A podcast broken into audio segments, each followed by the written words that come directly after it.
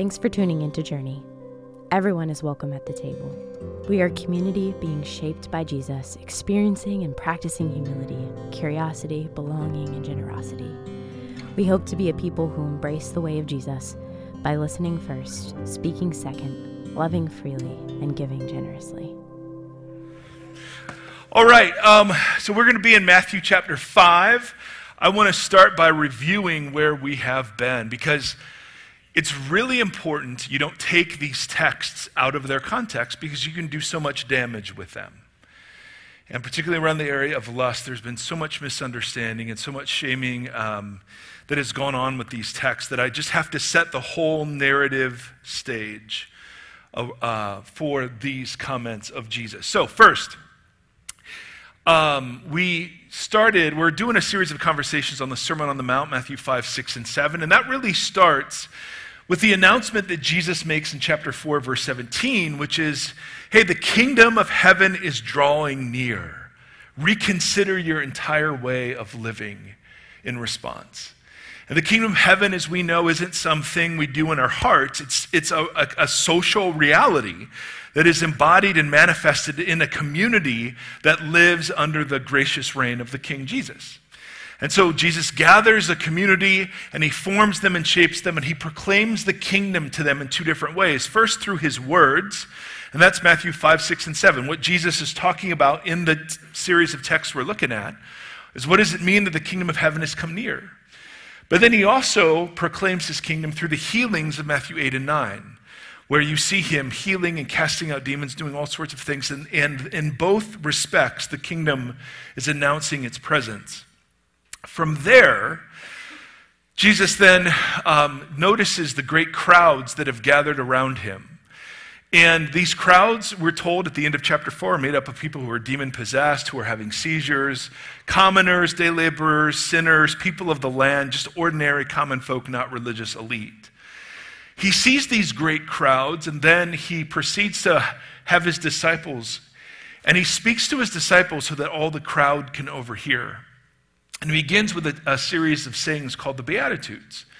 Blessed are the poor in spirit, theirs is the kingdom of heaven, and so on. And as we looked at several weeks ago, these are not virtue statements of things we've got to try to become in order to be blessed. These all have antecedents in the Old Testament, and Jesus was referring to all of these people in Old Testament Israel who were hungry for the new thing that God was going to do, and saying to them, Now, in my midst, exactly, and please don't feel like you got to go anywhere. We love baby sounds. Um, uh, now in my midst, you, all of these great promises and pictures are being fulfilled.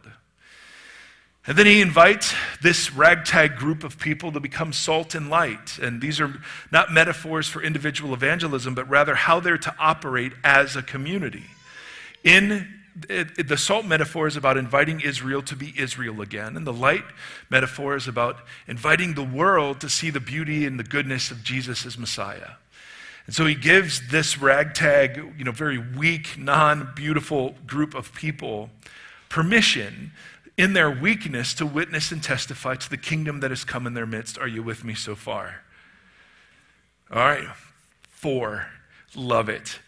We'll, we'll try to pick up more along the way. Now, Jesus then says, because he's anticipating an accusation, that he's come to set aside Torah or to abolish it, but no, he insists he's come to fulfill it, which means he's come to actually show what the true interpretation of Torah is. Jesus is Torah with clothes on. He's the heart of God towards humanity. Um, and he's the visible demonstration of what looks like to be fully human. As one lives under the gracious reign of Yahweh, now people are invited to live under the gracious reign of the Lord Jesus. And remember, he says, the law and the prophets aren't going anywhere. He's come to show their true nature.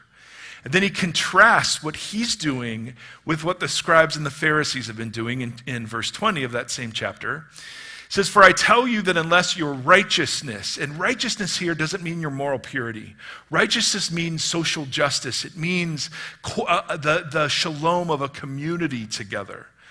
The way the Pharisees were defining righteousness was too thin, it was too hollow, it was too shallow. And so he says, unless your righteousness surpasses that of the scribes and Pharisees, you will not enter the kingdom of heaven. And one of the things that's staggering about that is the scribes and Pharisees were known famously for their incredible righteousness. And so Jesus then spends the rest of the sermon offering two critiques of the way the Pharisees understood this. This is all review, by the way if you're bored, you can get a feel for how boring the rest is going to be. But um, it's so important to understand the context because what Jesus is going to do is going to offer two critiques.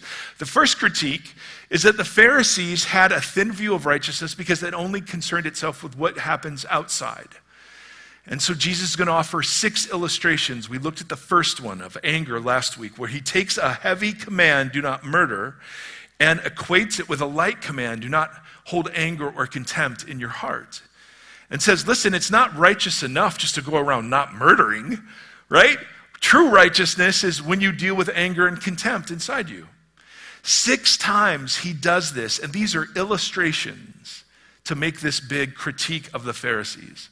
And then the second critique is in chapter 6 when Jesus talks about their hypocrisy in performing right, uh, acts of righteousness in order to be seen and approved of by people.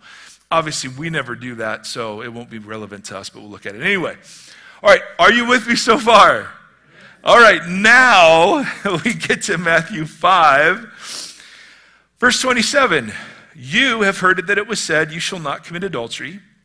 But I tell you that anyone who looks at a woman lustfully has already committed adultery with her in his heart. If your right eye causes you to stumble, gouge it out and throw it away. It is better for you to lose one part of your body than for your whole body to be thrown into hell.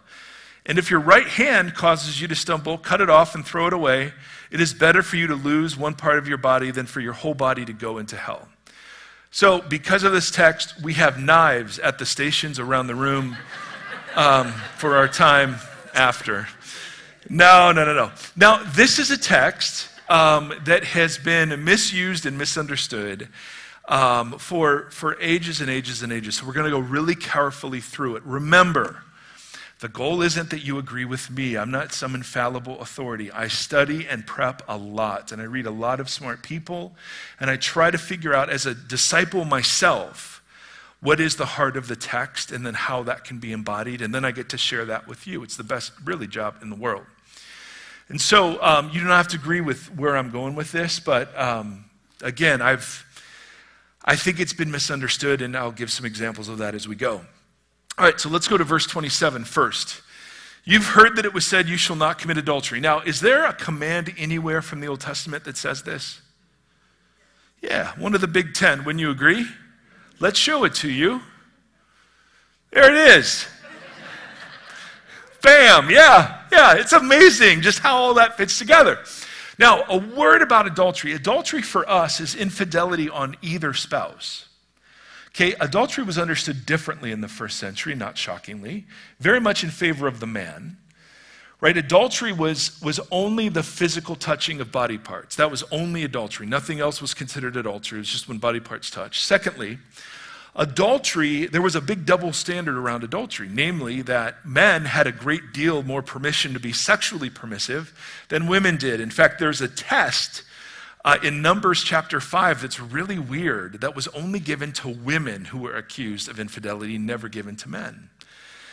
Men could have sex with divorcees, um, prostitutes, women who were divorced. I think I already said that. Women who were unmarried, who were unengaged. Um, and for women, though, fidelity was absolutely unconditional. And all the ladies said, Yeah, that sounds about right. Right? Not right in good, but right in, yep, that's kind of how the way the world has worked up until this point.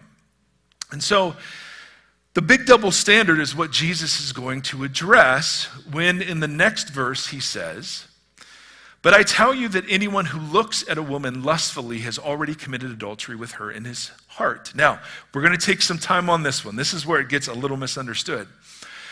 The word lustfully is a word, Jesus uses a Greek word here that is used in the Greek translation of the Hebrew Old Testament called the Septuagint that translate the ver- translates the verse, You shall not covet. So the word lust here isn't the word that the because we ha, we think lust is exclusively has uh, sexual connotations. Coveting is much broader than that. So the word that Jesus uses is actually a callback to another one of the 10 commandments. Exodus 20. You shall not covet your neighbor's house. You shall not covet your neighbor's what? Or his male or female servant, his ox or donkey, or anything that belongs to your neighbor. Now, Coveting, and this is so important, you guys, so please dial in for just a few minutes. Jesus is not ruling out normal sexual desire. He never, ever, nor does God ever condemn sexual desire, ever. Instead, coveting is an action word, it's not a desire word. It's that when you desire something that's forbidden to you and you begin to turn your heart towards action, that's what's being condemned. That's what it is to look upon someone covetously, to use kind of the old King James. Right? To covet isn't just to want. I want a jacuzzi. I want a full head of hair, um, among other things. And, and, and that is not what is at all being condemned. What's being condemned is the reorientation of heart towards a step, towards action um, as we begin to pursue what it is that we are desiring. Makes sense so far? This is really, really important. This verse has been used to shame normal sexual desire, and that's something the Bible never does. All right? Go ahead, put that back up, that Exodus passage, Joe. Notice what, what else is listed besides my neighbor's wife? A donkey? Yes. An ox? right? Servants, or, or notice anything that what? So coveting in the Old Testament was a theft against the man because you would be plundering the man's property. All that list servants, donkeys, wife, all of that was considered property. So coveting wasn't ruled out because it was a sin against the woman. It was ruled out because it was a sin against the property of another man. Are you with me on this? And ladies, how do you feel about that? Yeah. we had a whoop and now we have, and it's perfect. I need you to up here, like the, the two Muppets, you know, that are just kind of up commenting on the nonsense below. I don't know. Anyway, um, lust, the word for covet here doesn't, it's not even an exclusively negative word. It, it just means to desire exceedingly. It, so that you begin to act on that desire. Like Jesus will use this word other places, like when he says, "I I've greatly wanted to eat this Last Supper with you. That's the word we would translate lust. So in English, it's taken on an exclusively sexual term. Um, or meaning, but the coveting idea is way bigger than that. Makes sense so far? Okay, I'm going to keep bugging you because there were loads of questions last service, all right? So feel free if something's not super clear. Now, where are we? Let's go back. Yeah, let's go back to, uh, to 20, or to, uh, let's see, 27, 28. There you go. Thank you, Joe. You knew. But I tell you that anyone who looks at a woman lustfully has already committed adultery with her in his heart. Now, what Jesus is not saying is that adultery of the heart and real adultery are the same thing. Can we agree that that's not the case? What he's doing, and this is so important, is he's using light and heavy commands and he's illustrating the insufficiency of the Pharisees' understanding of righteousness. It's not enough in the way that you treat people simply not to murder them.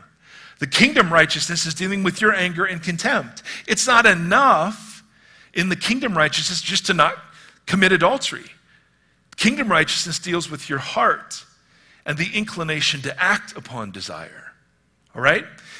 So here Jesus is dealing with the motive of looking. It's not just looking to look or looking to notice, but it's looking to act upon that. Now, then Jesus engages, just to underscore how important dealing with this issue is, he engages in some nice hyperbole, very common for the rabbis of his time. If your right eye causes you to stumble, gouge it out and throw it away. It's better for you to lose one part of your body than your whole body to be thrown into Gehenna, which was a valley outside of Jerusalem. And if your right hand causes you to stumble, cut it off, throw it away. It is better for you to lose one part of your body than for your whole body to go into Gehenna. Now, some in church history have taken this very seriously and they've cut off different body parts. But let me ask you suppose we cut off our hands. Does that solve the problem of disordered desire? No, because you can be handless and still covet. What about eyes? We could poke eyes out, and you could be eyeless and still covet. So Jesus obviously is not making the point, hey, this is a body part issue, because if it were a body part issue, he obviously leaves one very important body part out for the men he's addressing. Would you agree? and so, hence PG 13. Now, so what Jesus is doing is he's underscoring the need to take this seriously. In fact, there are passages all over from ancient rabbis that use this kind of exaggeration. Here's an example. This is from, um, I think, the Talmud. When, when three eat at one table, when three people eat at one table, and words of Torah are not spoken there, it is as if they ate at the altars of the dead. That's not true, technically, but what are they saying? Well, when you eat, when three eat at one table and bring up the words of Torah, it's as if they ate from the table of God, blessed be He. In other words, the point that the, the, the rabbi is making is hey, it's super important that Torah is always on your lips, even at mealtime, and especially at mealtime. But look how he uses exaggeration to make that point. The same thing that Jesus is doing here. Makes sense so far? All right, any questions so far? Justy Bear's got it. All right. Giddy up. Now, that, that is kind of the exegesis of the text, all right, what the words mean in context. And now I want to talk about what they imply for us thousands of years later, all right? First, point number one, and you may have questions about these next three. Point number one is assume, it's assumed here, but it's assumed that normal sexual desire is a good thing, right? The rabbis had field days with the fact that the first command of the 613 of the Torah was from Genesis God blessed them and, and said to them, What? Yeah. How do you do that? Yes. And does it turn out to be fun? Oh, look at you all pull back. Yes. I mean, he could have had us planting a garden or a flock of storks show up with babies, but instead, he created this all, this full body, unbelievable, mind blowing experience to be united to another image bearer and to obey the command to fill the earth. Every part of sexual desire right? From arousal to, to fantasy to the desire for release. All of that is good and is intended to be a gift, even though we universally experience it as a curse. The Bible does not start with a thou shalt not, even remotely. We were sexual before we were ever sinful. And for far too long, the church has done great and irreparable harm by starting with the thou shalt nots, and they don't even get those right. I mean, when I was my daughter's age, now a little younger, I was like 12 or 13, I had this guy sit me down in youth group. I didn't even know him. And he handed me a pamphlet called The Biological Hand Grenade Ladder. So it was a ladder that had rungs, and on the bottom rung was holding hands. And then you went to kissing, and then you went to French kissing, which I didn't know what that was. And then you went to petting, which I had no freaking idea what that was. And then heavy petting, and then intercourse. And the idea was the further you went up the ladder, the more explosive the consequences. And what was the message? This is dirty, naughty, bad. Save it for the one you love. Right? I mean, that's in essence the message, right? Stay away. And that's all I ever heard. The church never talked about it. The problem with that is it doesn't do justice to the biblical teaching on sexuality. That it starts with it being a great gift and a delight. There's an entire book of the Bible given to erotic love poetry that would be read at weddings, which I do not think is a metaphor for how Jesus loves us, by the way. Song of Songs. Someday we'll, yeah. Anyway, now, The hangover to this teaching that desire is bad has been either one of two things. A, it's either been, and I've talked to married couples who were told it's dirty, naughty, bad, dirty, naughty, bad. They get married and they somehow can't flip the switch, that now it's just okay because I said some words. And I've also met people who heard this and went, That is the most burdensome thing I've ever heard, and I refuse to live that way. And so they just walk away from the church altogether. Some of us carry massive guilt and shame hangovers for sexual thoughts and feelings that the Bible does not condemn. Now, I know we could say more here, but the biggest point that is assumed in Jesus' teaching about lust is that that's Sexual desire is normal, it's okay, it's human. The second point that is implied in Jesus' teaching is that the coveting, the, the acting on desire at times can be super dangerous. And we all know this. Right? That, that acting upon desire can get us into trouble because desire is never satisfied, it always wants more. Paul talks about this in Ephesians. It's the most powerful picture I've ever read about what kind of that coveting lust sort of does to us. He's speaking of Gentiles, and so that's us, even though we're disciples of Jesus. But he was talking about them back then. He said they're darkened in their understanding, separated from the life of God because of the ignorance that is in them due to the hardening of their hearts. Having lost all sensitivity, they have given themselves over to sensuality so as to indulge in every kind of impurity, and they are full of greed. Now, buried behind all of these weird Bible words is a process, a progress that actually takes place for those of us who've struggled with food, who've struggled with pornography, who've struggled with alcohol or drugs. We know exactly this process. So let's look at the individual words here that he uses because it paints a very specific picture. Having lost sensitivity means it's the condition of being void or past feeling. Like if you, if you, if you give in to disordered desire, the thing that you used to enjoy, you cease enjoying.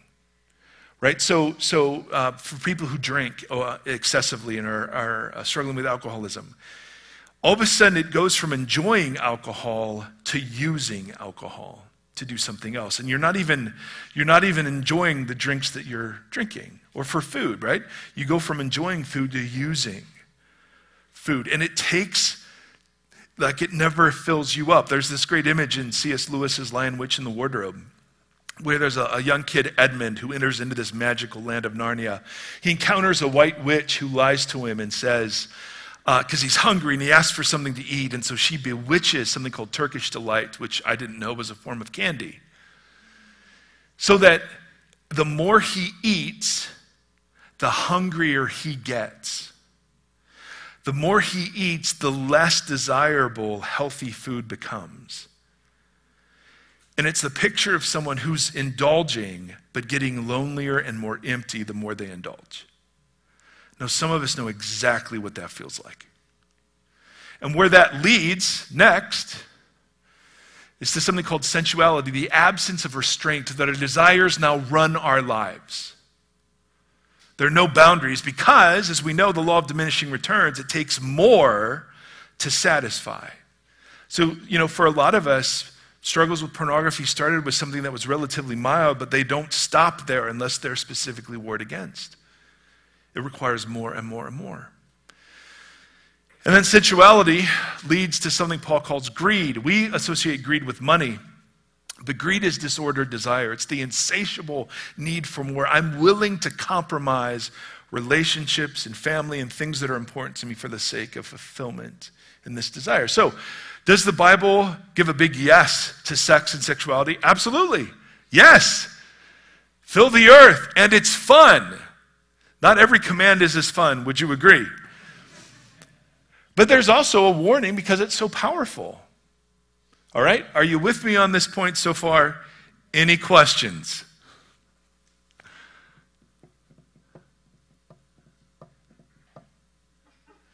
Awesome. It's like, it's like my junior high, how far is it too far meetings I used to have as a youth pastor. All right, point number three goodness of sexual desire and the damage that some forms of purity culture have done. Secondly, when it comes to disordered desire and the coveting, the action, there, is, there are warnings against it, of course, but those are wisdom warnings. You know, when, when it says in Romans, when God gives us over, this is that process. Like we're given over, He just lets us go on our way. And for many of us, we've experienced that reality. But there's a third thing that Jesus is doing here that to me is more profound than the other two. And what he's doing is he is removing the double standard. Why is it that in a crowd made up of men and women, Jesus only addresses men? Is it because only men struggle with lust and un, uh, you know, disordered desire? No, Jesus is smart. He understands it's a female issue too. But has there been in the history of humanity only one gender that's weaponized sexuality to uh, oppress and abuse and manipulate? Yeah, primarily. And so Jesus doesn't warn his disciples against women, he warns men against themselves. And this was revolutionary in the first century. Let me show you some examples of common teaching back then. All right? Rabbi Jose, who was not pronounced that way, I'm just putting a little Espanol on it. Um, he tell, very famously tells a story in the Babylonian Talmud of the tendency to blame women for the sins of men. He uh, was said to have had a beautiful daughter, and once and one day he caught a man boring a hole, drilling a hole in his fence to catch a glimpse of the beautiful daughter. When the rabbi challenged the intruder, the intruder answered, Master, if I'm not worthy enough to marry her, may I not at least be worthy to catch a glimpse of her? And the rabbi then turned to his daughter and said, You are a source of trouble to mankind. Return to the dust so that men may not sin because of you. Yeah, and there's more. Tertullian, he was a Christian, early Christian church father. He wrote a book called On the Apparel of Women. Okay, so ladies, you gonna pick that one up? Hey, hey, dudes, I'm wondering what you think I should be wearing. Uh, Tertullian in, insisted that even natural beauty ought to be obliterated by concealment and neglect. So if you're beautiful, you should hide it and make sure no one notices, since it is dangerous to those who look upon it. Right? Who's, who's at fault there? The woman. Next. Sirach, one of the extra canonical books. With a married woman, dine not. Do not recline, uh, recline not at a table to drink by her side, lest your heart be drawn to her and you go down in blood to the grave. Right? That was the first iteration of the very famous Billy Graham rule, right? Next, talk not much with women. So, how are they ever supposed to learn, grow? Next. It is taught no man should ever walk on a road beside a woman, excuse me, behind a woman, even if she is his own wife. If she's in front of him on a bridge, stay on the other side until she crosses and whoever crosses a river behind a woman has no share in the life to come. Now, really kind of crazy, correct? But doesn't this still happen today? Particularly when the word modesty, as Paul uses it, has nothing to do with how much you're wearing, but everything to do with whether or not you're shaming poor people by flaunting your wealth. So Jesus comes and he's dealing with adultery, right? The heavy command do not commit adultery. And for the Pharisees, that just meant body parts, and there was a huge double standard. It was the woman's issue. Jesus comes in and says, No, no, no, my kingdom will be safe for women. Because it is the dudes who have to deal with the lust and the desire to covet in their own hearts. And in so doing, he stands against the incredible tide of double standard up, and, up until that point in his world. He didn't warn his disciples against women, he warned his disciples against themselves. So Jesus is, is doing such work and so much revolution here. We're going to see this next week with divorce. He's going to revolutionize the thinking on divorce so that it protects women. He's going to keep doing this in his kingdom, predominantly for Jesus. Women must be safe. And for far too long, the church has been complicit in, in great evil towards them. And so this morning, I wanted to do something that may be a bit uncomfortable for us, as if this wasn't already. But I wanted to gather the men around the edges of the room. And I wanted to have all of our sisters kind of stay seated here in the middle. And I want to invite us, gentlemen, to pray over the women in the center. Now, not all of you are huge fans of prayer and or may not, you know, be totally not ever want to do this out loud. So we're going to do it in silence. But I'd like to ask if you would, if you're um, a guy, would you stand up and go to the edges of the room, just around the whole room? Ladies, your job is to sit there, comment on your husband's wardrobe.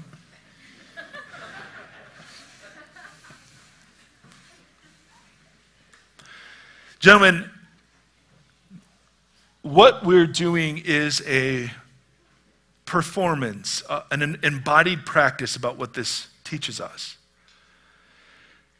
And for some of us, our prayer time, Tim and I were talking about this, our prayer time is really envisioning new ways of relating to you as sisters.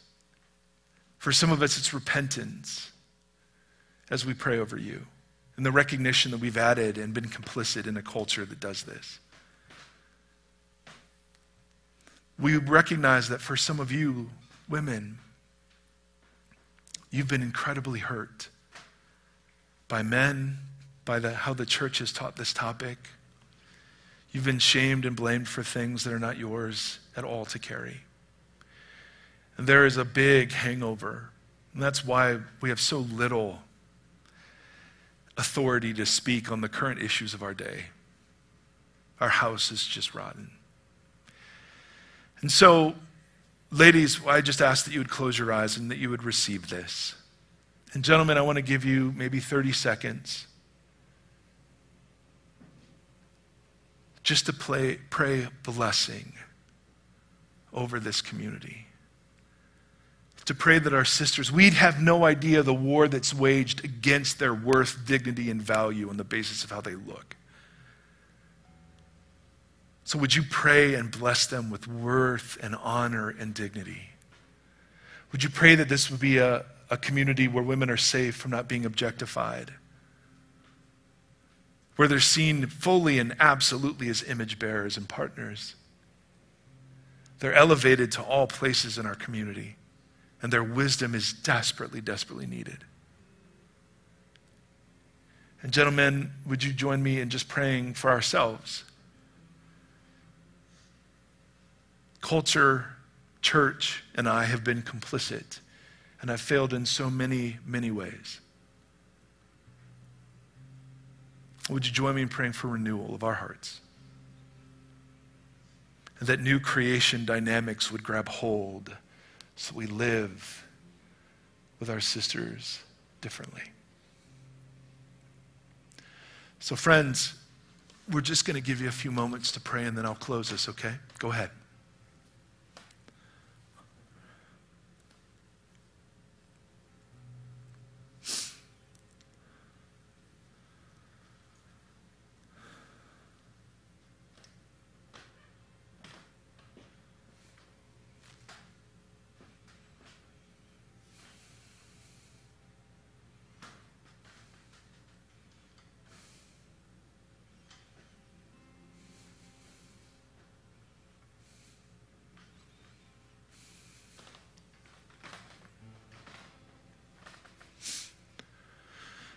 In the name of the Father, and of the Son, and of the Holy Spirit,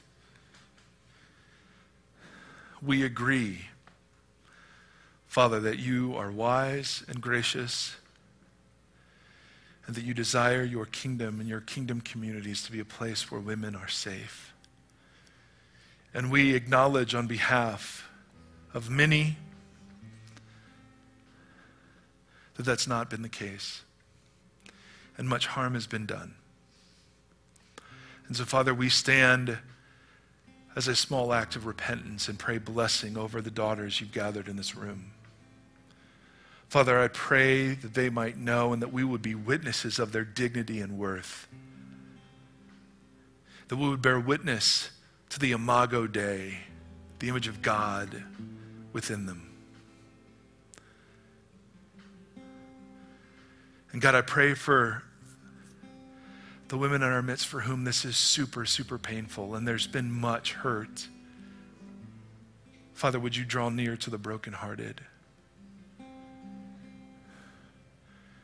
Father, would you come breathing words of life and grace?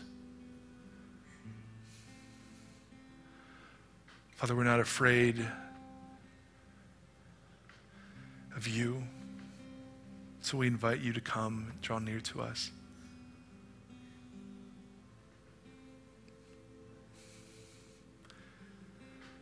Father, would you send your spirit to do what we cannot do? To renew, to birth hope, to grant forgiveness. None of these things we pray lightly. But we ask you, Father, that you would do what we cannot and that you would help us to have a vision for what it looks like to walk in repentance so that this community would be safe for everybody. We bless you, Jesus. We thank you that you care so, so deeply about our sisters. Make that known to them, we pray. Amen. Amen. Gentlemen, go ahead and grab a seat. We're going to do what we normally do at this point. We're going to celebrate the Lord's Supper together. That's what we do. We're going to write prayer requests, invite God into things that are troubling us. But mostly, we just want to sit in the beauty of, Lord, of the Lord Jesus and the kind of community he's dreamt of. And so, to that end, Father, I pray that you would receive us now. Lord, we recognize it is but by grace that we can call upon your name so readily. And so, God, we give you this time as we eat and share the table together, as we carry one another's burdens, as we just sit and reflect. We pray you'd guide us. In the name of Jesus, amen.